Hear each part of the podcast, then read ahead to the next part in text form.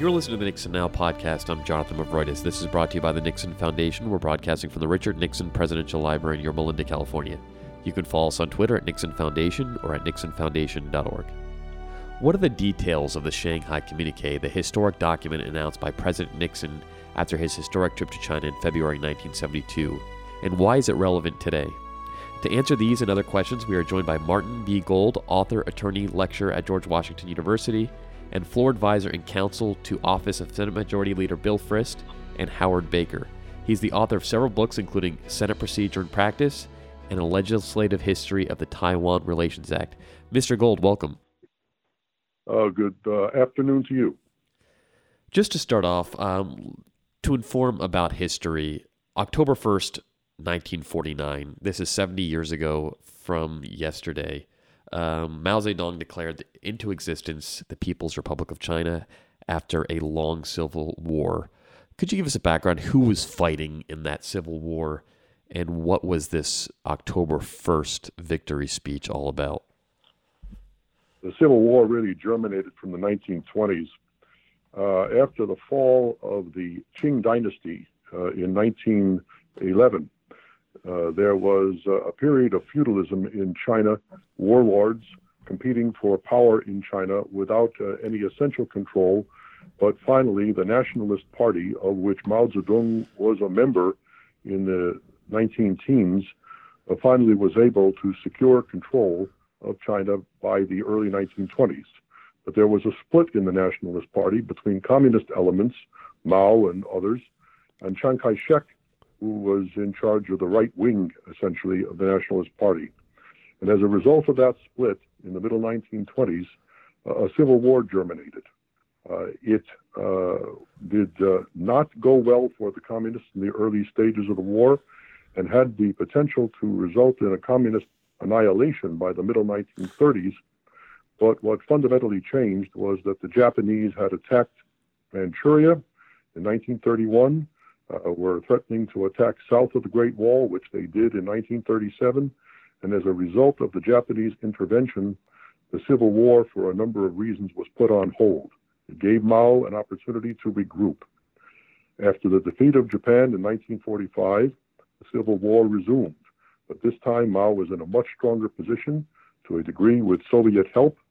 And over a four year period, he was able to vanquish the nationalists.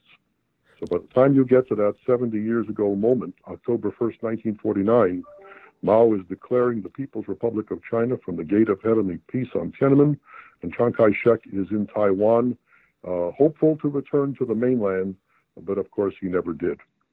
So uh, fundamentally, it is the dispute between the communists and the nationalists that ends up with a decisive communist victory in 1949. What had characterized uh, U.S. relations with China during the Second World War, that period? And even before, even even after the war ended between 45 and 49 during that Civil War? The United States uh, during World War II was an ally of China because we had a common enemy, uh, the enemy being Japan. Uh, it was uh, highly beneficial for the United States to have China in the war because China absorbed an enormous amount of energy of the Japanese army, tying down, they estimate, about a million Japanese troops in China that would otherwise have been free to fight us in the Pacific. So, as a consequence, uh, it was in our interest to help China during the war, and we did. Uh, as well, it was in China's uh, interest to remain allied with the United States, and they did. Uh, Madam Chiang Kai shek during the war came to the United States, made appeals directly to the U.S. Congress and throughout the United States, trying to make sure that the war had proper degree of support and funding in Asia. Uh, but in any event, uh, ultimately victory was uh, was achieved. Franklin Roosevelt had a notion uh, that uh, the world ought to be policed by policemen, and ultimately wound up becoming the members of the Security Council of the United Nations, and China was one of them. He was speaking of the China of Chiang Kai-shek. What Roosevelt uh, did not count on, and what Harry Truman encountered after the war ended, was the resumption of the Chinese Civil War. The United States made early efforts to mediate in that war. Uh, President Truman, in particular, sent uh, General uh, George Marshall to China uh, on a peace mission in 1947. in an effort to try to bring about a negotiated settlement between the communists and the nationalists. But neither side was really willing to relinquish too much or to listen to Marshall unless it was within its own self interest. If either side felt as though it could prevail in the war, they really didn't have much use for coalition governments or American intervention. So at the end of the day, uh, the Marshall uh, mission was a failure. I think it probably could never have succeeded unless it was uh, unless the Chinese themselves came to the conclusion they couldn't prevail in the war, and they never reached that conclusion. So after Marshall left uh, China, uh, the United States was uh, in a position where certain members of Congress and certain elements within American society, known as the China lobby, continued to push, push uh, support for the Chiang Kai shek government, but uh, basically Truman turned uh, a deaf ear to that. Uh, the United States realized that it could not make further investments in China, communist victory in the Civil War was likely to be inevitable, and that in the end of the day, uh, it was going to be good money after bad if we continued to remain involved in the war. So we basically pulled back. Mao prevailed in China. Chiang is in Taiwan. There was anticipation uh, that Mao would make uh, an amphibious uh, assault across the Taiwan Strait against the Chiang regime in Taipei as soon as it was able to do so. But then there was an intervening moment, and the intervening moment was the Korean War. And once the Korean War happened, then Truman interposed the Seventh Fleet in the Taiwan Strait keeping uh, the possibility of an amphibious assault at bay. And uh, Chiang Kai shek was then converted from a discarded ally into a central ally of American policy in Asia, culminating ultimately with a mutual defense treaty between the United States and the Republic of China on Taiwan in 1954 under the administration of Dwight Eisenhower. So, American policy toward Taiwan, which essentially had been during Truman's time to write off Chiang Kai shek had been converted because of the Korean War into uh, making him uh, a strong and important ally and a centerpiece, Taiwan being an unsinkable aircraft carrier, a centerpiece of American policy in the Pacific. You, so it's a major change. You had talked uh, about the Marshall Mission in the late 1940s. Were we willing to accept uh, partial rule by Mao and his forces in in China? Marshall supported a coalition government of some kind. He never anticipated, uh, I think, that uh, Mao would uh, simply fold up the tent and go away. What the nature of the coalition government would be was a bit difficult to say because Chiang kept demanding that Mao recognize the nationalist government as the government of China and to to bring his forces underneath the recognized authority of the nationalist regime. How exactly that was supposed to work is is unclear. Here again, if the military situation on the ground were such that it looked as though that was the only thing to keep the communists from being annihilated, as would have been the case, for example, in 1936, perhaps Mao goes for that but that was absolutely not the case as the Chinese Civil War unfolded. And so, therefore, there would have been no reason for Mao to go with an agreement like that. But therefore, although the Marshall Mission, I don't believe, ever got to the point of, proposing the precise contours of a coalition government, uh, certainly the anticipation was that both Chiang and Mao would be central players in the future Chinese regime it's just that neither of them was willing to concede the authority of the other. What after uh, after the main, mainland China falls to communism? What governs U.S.-China relations after that? I mean, it's been said that we've that we completely cut off relations with each other. But was there some talks between uh, 1949 and through through the through the early 1970s? There were talks. Uh, they were very modest. Uh, were talks in Europe, actually. I mean, there were uh, U.S. Uh, diplomats in Warsaw. Had discussions with Chinese diplomats in Warsaw. Well, we say discussions, how many discussions? Uh, Henry Kissinger, in his uh, first volume of White House memoirs, talks about 168 meetings that had occurred over a period of years in Warsaw to absolutely no consequence because uh, we maintained an open line of communication, but we were talking about a regime that was fundamentally hostile to the United States and uh, suffered, of course, its own internal turmoils during that period, you know, within China. Also, a regime closely allied uh, for much of that period with the Soviet Union until the Sino-Soviet split uh, occurred, uh, as uh, maybe 10, 12 years into the time of the People's Republic. So, as a practical matter, there were communications, but they were not fruitful ones. So, during the Nixon administration, um, Nixon early on uh, tells his uh, national security advisor, Henry Kissinger, who you mentioned, uh, to explore ways that the United States can establish rapprochement with the Chinese. They do so um, through a series of secret negotiations in the through 1970 and 71. And then the breakthrough happens on July 15, 71, when Nixon announces after Kissinger's secret trip there that uh, that he will be going to the People's Republic of China in early 1972. Uh, the Shanghai Communique is worked on in some of Kissinger's early trips with uh, Alexander Haig, and then it's even worked on during the February 1972 trip uh, with where the when the president arrives after the president arrives in Beijing. Could you take us through how the Shanghai Communique was crafted?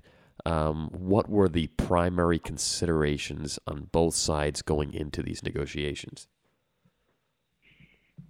But there are substantive considerations and procedural considerations. So Kissinger absolutely did not think that the communique could be left for the time of Nixon's visit.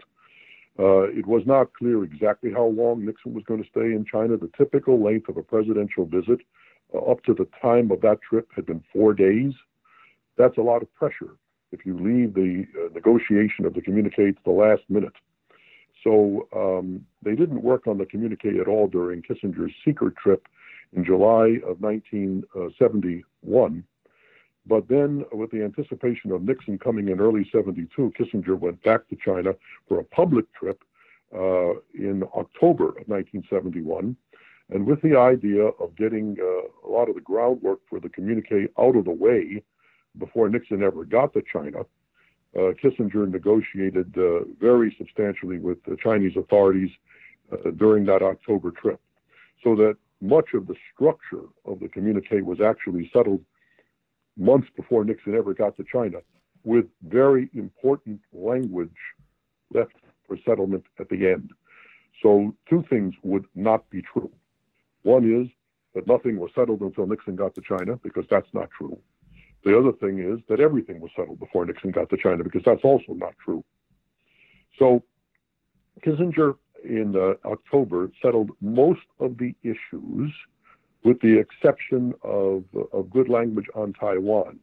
It is not correct to say that Taiwan was ignored in October, because both the Chinese and American sides tabled back and forth eight versions of a communique, and Taiwan is written up in every one of them.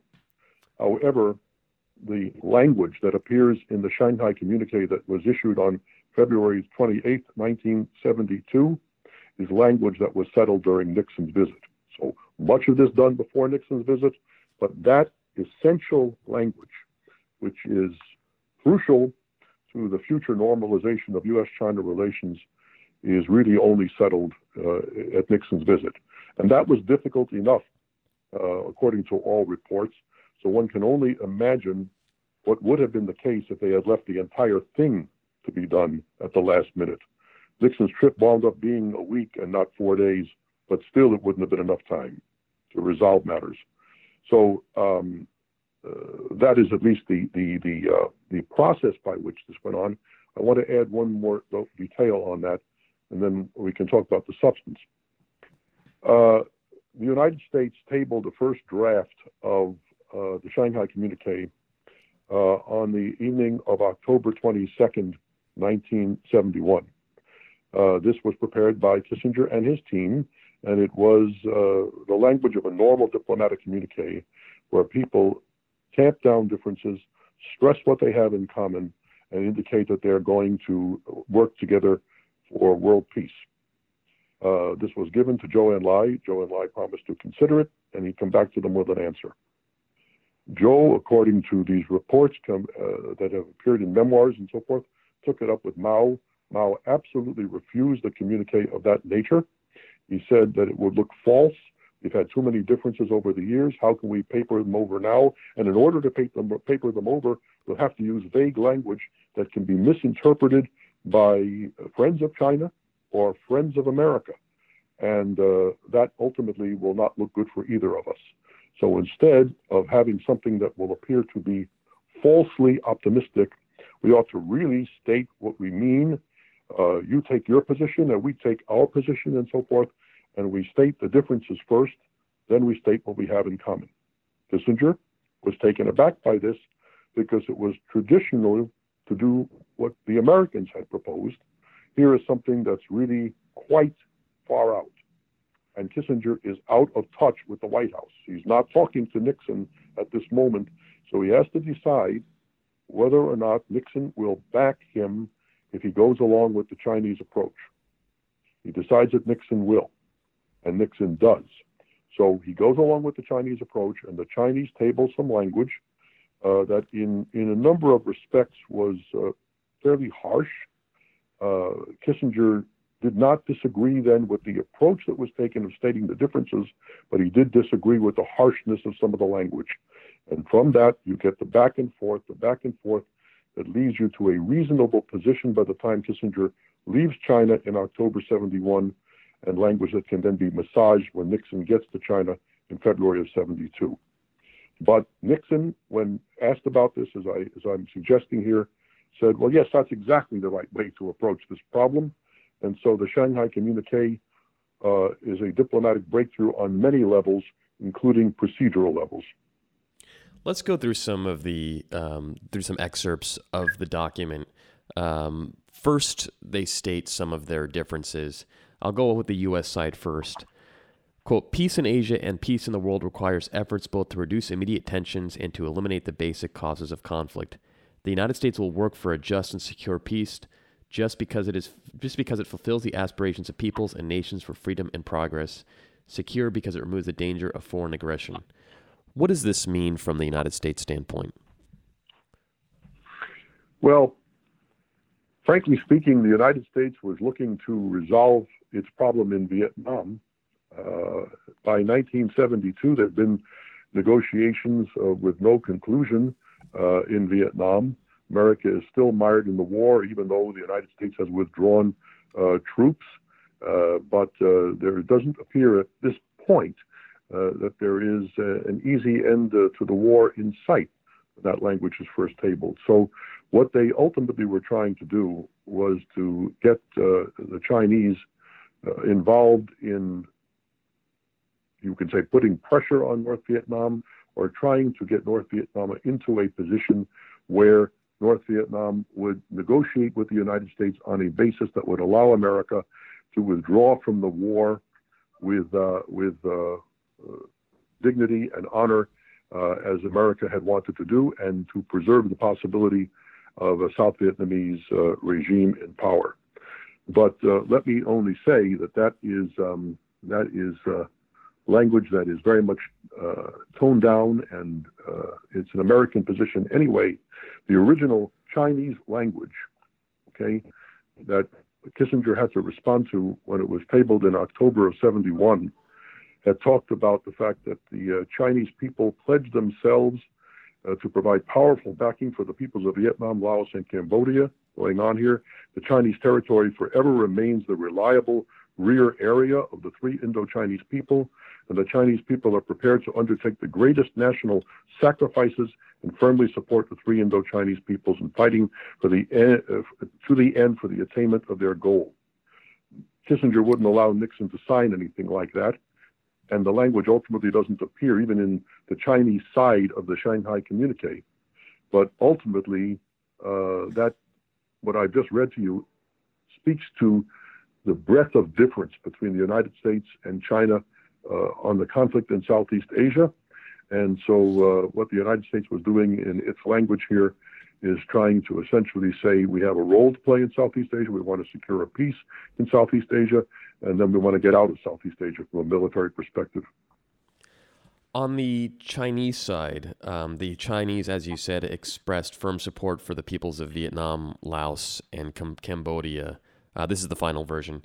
It stood for unification of the Korean Peninsula and firmly opposed Japanese militarism and wanted a peace between India and Pakistan in their conflict. C- could you talk about what this meant for China and also what this meant for uh, the American position as well? Well, they also wanted Japanese neutrality. They also wanted the withdrawal of U.S. troops from Japan. In other words, the Chinese, of course, were uh, at this point uh, less than a generation, basically, or perhaps a generation removed from an eight year war with Japan, a war that they believed was uh, instigated, uh, believe with good reason, was instigated by Japanese militarism. Uh, they were terribly concerned about the rise of Japanese militarism again particularly in a sense if America exited from Taiwan. In other words, one of the things they were concerned about in the negotiations with the U.S. was that if America left Taiwan, the Japanese would move back into Taiwan. Move back because between 1895 and 1945, as a result of a war that Japan and China fought at the end of the 19th century, Japan, uh, Taiwan actually was controlled by Japan. Uh, there were a lot of ties between the Taiwanese and the Japanese would Japan step in and fill the vacuum? So if America leaves Asia, how do we know that the Japanese militarism, which has been kept in check in the post World War II period because of the American presence in Asia and the American nuclear umbrella, how do we know that if America leaves, the Japanese aren't going to come back? That was a major concern of theirs. Um, and um, when Nixon was negotiating with Zhou Enlai on the second day of his trip, uh, he gave uh, Zhou Enlai five assurances about American policy, and one of them was exactly about this: that the United States would not countenance a rise in Japanese militarism or Japanese coming in to fill any kind of vacuums on Taiwan. And to the degree to which the United States had influence with Japan, and it had plenty, it would make sure that the Japanese did not do that. So it was uh, a major fear on the part of China uh, that uh, Japan would once again rise as a military power, as it had early in the in the 20th uh, century, and uh, it had to be stopped. And uh, they wanted to get American assurances that America would not only not abet that, would, would actually stop it. Did they become? So that was Go ahead, please. I'm sorry. Did they get, did, did they become convinced the Chinese of the idea that uh, U.S. troop presence was somewhat necessary in Japan to stop that, uh, just to stop any uh, potential aggression uh, against them? This is something that Nixon and Kissinger argued, you know, and uh, and uh, it appears as though, in fact, they came to exactly that conclusion. That ultimately, the argument was that ultimately the United States did not have aggressive designs on China, but the United States was a stabilizing force in Asia. And if you took the United States out of the equation, uh, you just didn't know what was going to happen. What would happen on the Korean Peninsula, for example? What would happen in Japan? What would happen in Southeast Asia and so forth? So that um, you could look at the United States as an interloper, or you could look at the United States as a stabilizer. Nixon and Kissinger absolutely emphasized the role of the stabilizer, and the Chinese appear to accept that. Uh, they had they had um, great concerns again about the Japanese. They had great concerns about the Soviets. They had great concerns about Taiwanese independence. Jumping uh, ahead for a, a nanosecond to something you didn't ask, but when Deng Xiaoping came to the White House to talk to President Carter, after the normalization of relations. Now we're talking about January of 1979. Uh, the issue was raised, as it was during the Nixon and Kissinger negotiations, would the Chinese use force against Taiwan? And the Chinese would never renounce the use of force exactly. Okay, so the question then Carter posed is well, under what circumstance would you use force? One of the circumstances that Deng brought out, which is the same as would have been the case in the in the Zhou Enlai and uh, Nixon Kissinger talks was Taiwan independence. We have to use force to prevent Taiwan independence.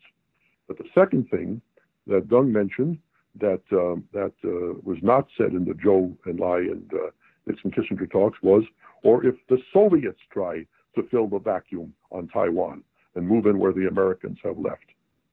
So at the end of the day, I think it's a very fair way of saying the possibility that Taiwan would try to be free of China or be dominated by a foreign power was a matter of the gravest concern to the Chinese. And the American role on Taiwan was uh, the least malign and the most stabilizing role of any of the scenarios they could realize other than the simple rejoinder of Taiwan to the mainland. Let's go. Um, the two sides then agreed on four fundamental principles that would govern, help govern their relationship. If we could, let's go through them one by one, but I'll state them briefly. Uh, progress toward the normalization of relations between China and the United States is in the interest of all countries. Two, both wish to reduce the danger of international military conflict. Three, neither should seek hege- hegemony in the Asia Pacific region, and each is opposed to efforts by any other country or group of countries to establish such hegemony. And four, neither is prepared to negotiate on behalf of any third party or enter into agreements or understandings with the other directed at other states. Let's start with the first. Uh, progress toward the normalization of relations between China and the United States is in the interest of all countries. Could you describe that a bit? Of course, President Nixon, before he was President Nixon, wrote an article in Foreign Affairs in 1967 in which he talked about the fact that the world could not leave one fourth to one fifth of the human race outside of the normal flow of international relations, sitting in angry isolation, is the way he put it, cherishing its hatreds and all the rest of it. Uh, that it was not sound international policy to leave China outside the family of nations. And China, in many respects, had done that to itself, particularly in the period of the Cultural Revolution when Nixon was writing that. But the simple reality of it is a lot of what happened uh, in the world happened uh, in the world of um, the 1950s and 1960s into the 1970s happened because China was uh, in in such a hostile and non-communicative position. Uh, there's arguments about whether or not the Korean War would have materialized as it did if China had not been in that posture. There are plenty of arguments that uh, Vietnam would not have materialized as it did if China were not in that posture. Uh, the Senate Foreign Relations Committee had hearings in the 1960s making this exact point that a posture toward uh, China had to be rethought because uh, it was leading us into a position where we were engaged in a land war in Asia that we should never have been in in the first place, uh, but we were there because of what we believed about China. So, in the final analysis, uh, the thought was that world politics uh, and the chance for world peace would be in much better shape if China were in the tent and talking to people than outside the tent in angry isolation, as Nixon put it. So basically, Nixon believed this was a stabilizing factor in international relations if you could get China talking and dealing with other nations as a normal nation would. Uh, it, it's a very major step.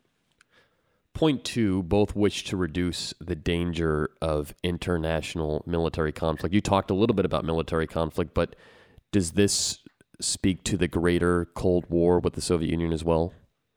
It does indeed, because the opening to the United States, when people will talk about Nixon's opening to China, but of course you have to have a dance partner there. And the dance partner uh, is also wanting to talk to the United States. So why are they wanting to do that? Because they have got a hostile Soviet Union that is uh, extremely heavily armed on its border in the north, uh, with military uh, conflict already breaking out in 1969 uh, with the potential of major escalations. But it's not just what happened in 1969. If you went further back uh, into the uh, into the 1960s, uh, as China developed uh, its uh, nuclear weapons capability, which it was doing essentially without Soviet help, developed it independently after after the Sino-Soviet split. This was a matter of grave concern to the Soviet Union. there were proposals from the Soviet Union to the United States about the possibility of preemptive attacks on China, particularly the nuclear facilities. So um, the Soviet Union was then a communist country, and China was then a communist country too, but that is about all they had in common. And that wasn't enough. Uh, there was great hostility between them, and the possibility of war was real. And uh, Mao Zedong, looking at that situation, commissioned uh, a series of very senior marshals in the Chinese military to suggest what it is that China might do about this. And one of the things China might do about this was to uh, think about its relationship with the United States. So um, China and the United States sent signals to each other. It wasn't purely a one-way street, uh, but the object was, in any case, uh, to tamp down the possibility of Soviet aggression. Um, uh, both China being uh, in contact with the U.S. and the U.S. being in contact with China and developing some kind of a reasonable relationship diminished the prospect uh, that the Soviet Union would uh, take on itself a preemptive strike against China. The third point neither should seek hegemony in the Asia Pacific region, and each is opposed to efforts by any other country or group of countries to establish such hegemony. I think with I think here let's let's talk a little bit about the as opposed to efforts by any other country or group of countries to establish such hegemony. That particular clause. Who are they talking about in particular? Well, they're not. They're not. Uh, you know, talking about Denmark and the Netherlands. they're talking. They're talking about the Soviet Union. It is a code word for the Soviet Union. Hegemony. Hegemony was language that the Chinese had used uh, throughout the Cold War. But prior to the time of the opening to the United States, hegemony meant, or the hegemonists were, the Soviet Union and the United States both. Okay? They applied it to us and they applied it to the Soviets. Uh, but in the uh, moment of this rapprochement between uh, China and the United States, now it is being applied to the Soviets. So the word Soviet Union does not appear there, but that is the meaning of this term. And uh, the United States uh, has given China all the assurances it can that it does not seek any kind of uh, role uh, against China's interests in Asia. They're not seeking Chinese territory. They're not trying to uh, return to the, the period of humiliation where the foreigners were trying to take advantage of China. China doesn't believe the United States has hostile intent as well. So therefore, they can come to uh, to terms with each other uh, on some reasonable basis, particularly if they can solve the Taiwan problem. Therefore, they can both turn against uh, a common enemy. Now, Nixon was careful, uh, didn't want to use Soviet Union, didn't want to make it look like a, a Chinese U.S. Uh, cabal against the Soviet Union, uh, but uh, they absolutely got the Soviets' attention with that clause. Kissinger notes in his memoirs and in subsequent writings that Winston Lord has been responsible for putting together, the former Kissinger aide who became ambassador to China, notes that um, the Soviet Union had been stiff arming the United States on requests for a summit meeting in 1972. Uh, the United States had wanted a summit meeting to discuss a whole manner of things, including arms limitation agreements. The Soviets are not cooperating. Nixon goes to China, and all of a sudden the Soviets are cooperating and there's a major summit in Moscow several months after Nixon comes back from China. So the idea was once the Soviets got the notion that China and the United States might actually have common interests with the Soviet Union being froze out, Soviet Union then for doesn't want to be frozen out and, and comes back into talks. So that the Nixon trip to China does not only improve U.S. China relations, it also improves U.S. Soviet relations. The last uh, point here is neither is prepared to negotiate on behalf of any third party or to enter into agreements or understandings with the other directed at other states. What does this mean? The United States had wanted uh, China to lean on Vietnam uh, to push an end to the Vietnam War. I mean, we had a number of interests uh, in the opening to China, not all of which were achieved.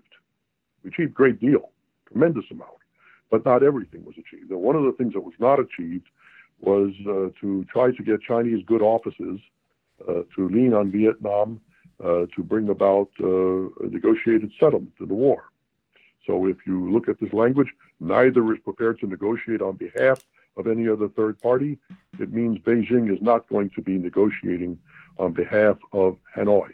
The way it's written, it looks very mutual.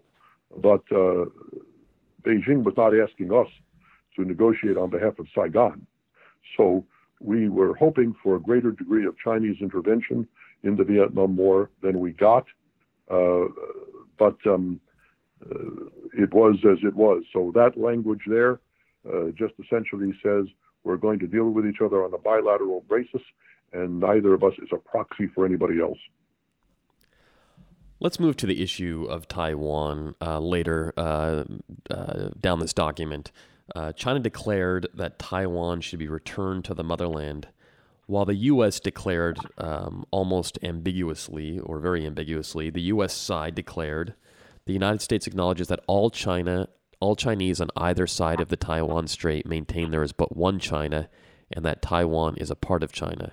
The United States government does not challenge that position. It reaffirms its interest in a peaceful settlement of the Taiwan question by the Chinese themselves.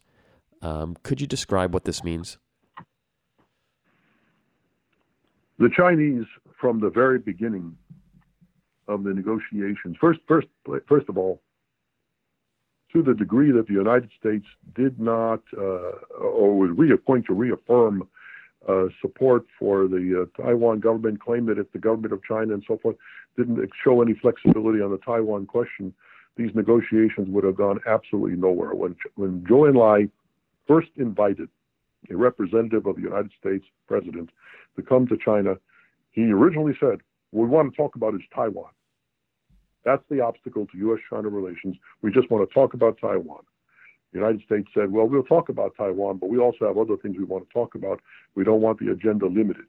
And so, as a, as a uh, result of that, uh, the Chinese agreed, and the agenda was, uh, the agenda was, uh, was broadened. However, the Chinese took a position from the very outset, from the first time they tabled one of these uh, drafts of the Shanghai Communique, and really in all the negotiations that preceded that, and back even into Kissinger's trip in, in, in July, a few fundamental principles. Okay, and I'm, I'm quoting now from the Chinese draft uh, uh, of the, the first draft of the communique. The Chinese government firmly opposes any activities which aim at the creation of one China, two governments, two Chinas, one China, one Taiwan, an independent Taiwan, or advocate that the status of Taiwan remains to be determined, because that's what the United States would always say. The status of Taiwan remains to be determined.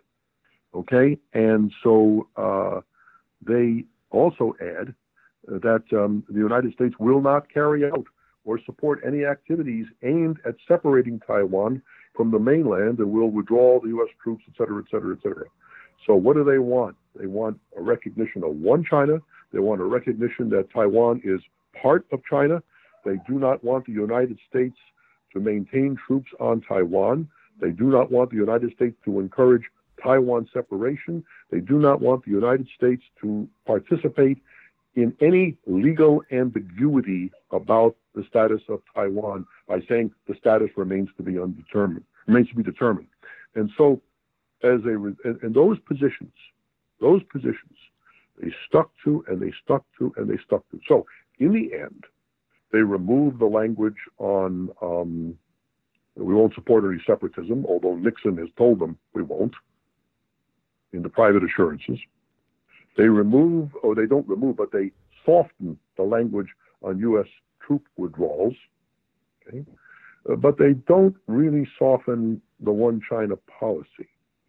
The United States, for its part, is going to have to acknowledge this, or there's not going to be, we're not going to get to first base with the Chinese.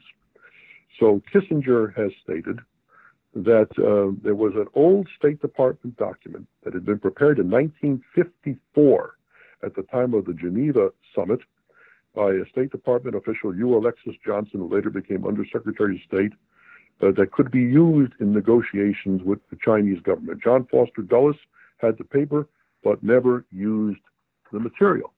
But in the paper, uh, there was a uh, this language about the fact that we uh, understand that all Chinese on either side of the strait claim that there's one China, that Taiwan is part of China, you know, and so forth.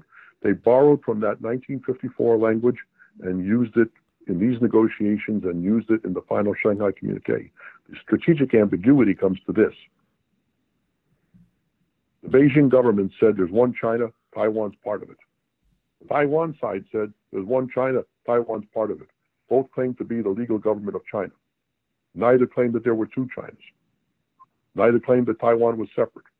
So the United States simply went along with that reality, used this old language from 1954, and said, we acknowledge that Chinese on both sides of the strait say there's one China and Taiwan's part of it.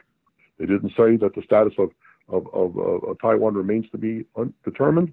And in fact, Nixon, in one of his assurances to Zhou, said, We'll never use that language again. And I'll make sure that nobody in our bureaucracy uses it. So it begs a question One China, Taiwan's part of it. Who's the legitimate government? During Nixon's time, uh, the answer to that question would have been, at least for the moment, Taipei. Okay? Later, it became Beijing. But uh, to this day, to this day, the official position of the government on Taiwan is that there is one China, Taiwan is part of it, and that the government in Taipei is a legitimate government. So those things have not changed. But that's that's the basic of it. it the strategic ambiguity is that we did not have to accept Beijing's claim to be the legitimate government. We just had to say all Chinese believe that there's one China and Taiwan's part of it. Looking nearly 50 years on, um, you know, with the Trump administration and with the current Chinese uh, the Chinese actions in Hong Kong and the South China Sea, the relationship with Taiwan is um, still very complex today. The uh, Taipei and Beijing do have relations, but there are also, um, you know, there are also some friction between uh, the two government uh, bodies.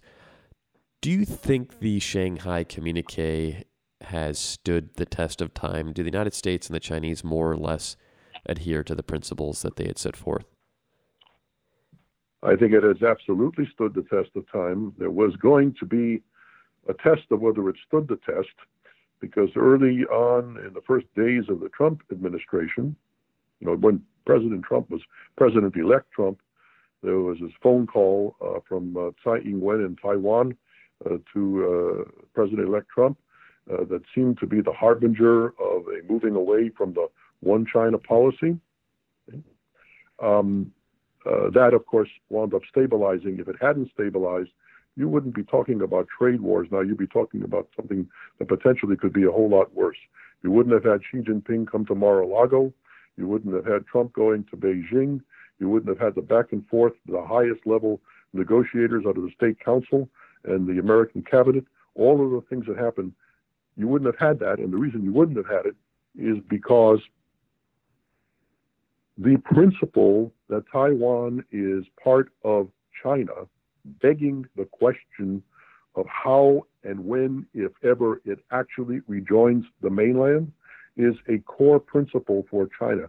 They can absolutely not give up on that. They will say it is a total violation of their territorial integrity, and, and they will not countenance it. So if you moved away from the strategic ambiguity of the Shanghai communique and said, well, after all this time, let's just acknowledge the fact Taiwan has not been reunited with the mainland. And let's just recognize the fact that uh, generations have grown up on Taiwan without uh, direct ties to the mainland because they were not among the people that came over from the mainland, who were all, by the way, always a minority of the population on Taiwan anyway. Let's just acknowledge the fact that Taiwan is separate. Um, that might satisfy some interests here, but it would create an enormous complication in U.S. China relations. So if people say that U.S. China relations are the most important bilateral, that that is the most important bilateral relationship in the world, and I think it is perfectly evident that it is, on what basis is it going to be conducted? They're not always happy with us, that's for sure. And we're not always happy with them, that's for sure. but there are some things that have to be observed. And one of them uh, is the terminology that was put into that Shanghai communique uh, back in 1972. That terminology has absolutely stood the test of time, and it needs to continue to stand it uh, if you have a possibility of having a meaningful bilateral relationship uh, with China. Our guest today is Martin Gold, uh, attorney and counsel for Senate Majority Leaders and author of several books, including The Senate Procedure and Practice and A Legislative History of the Taiwan Relations Act. Our topic today was the history and significance of the Shanghai Communique. Martin Gold, thank you so much for joining us. You're very welcome. Thank you. Please check back for future podcasts at nixonfoundation.org or on your favorite podcast app. This is Jonathan Movroydis in Yorba Linda.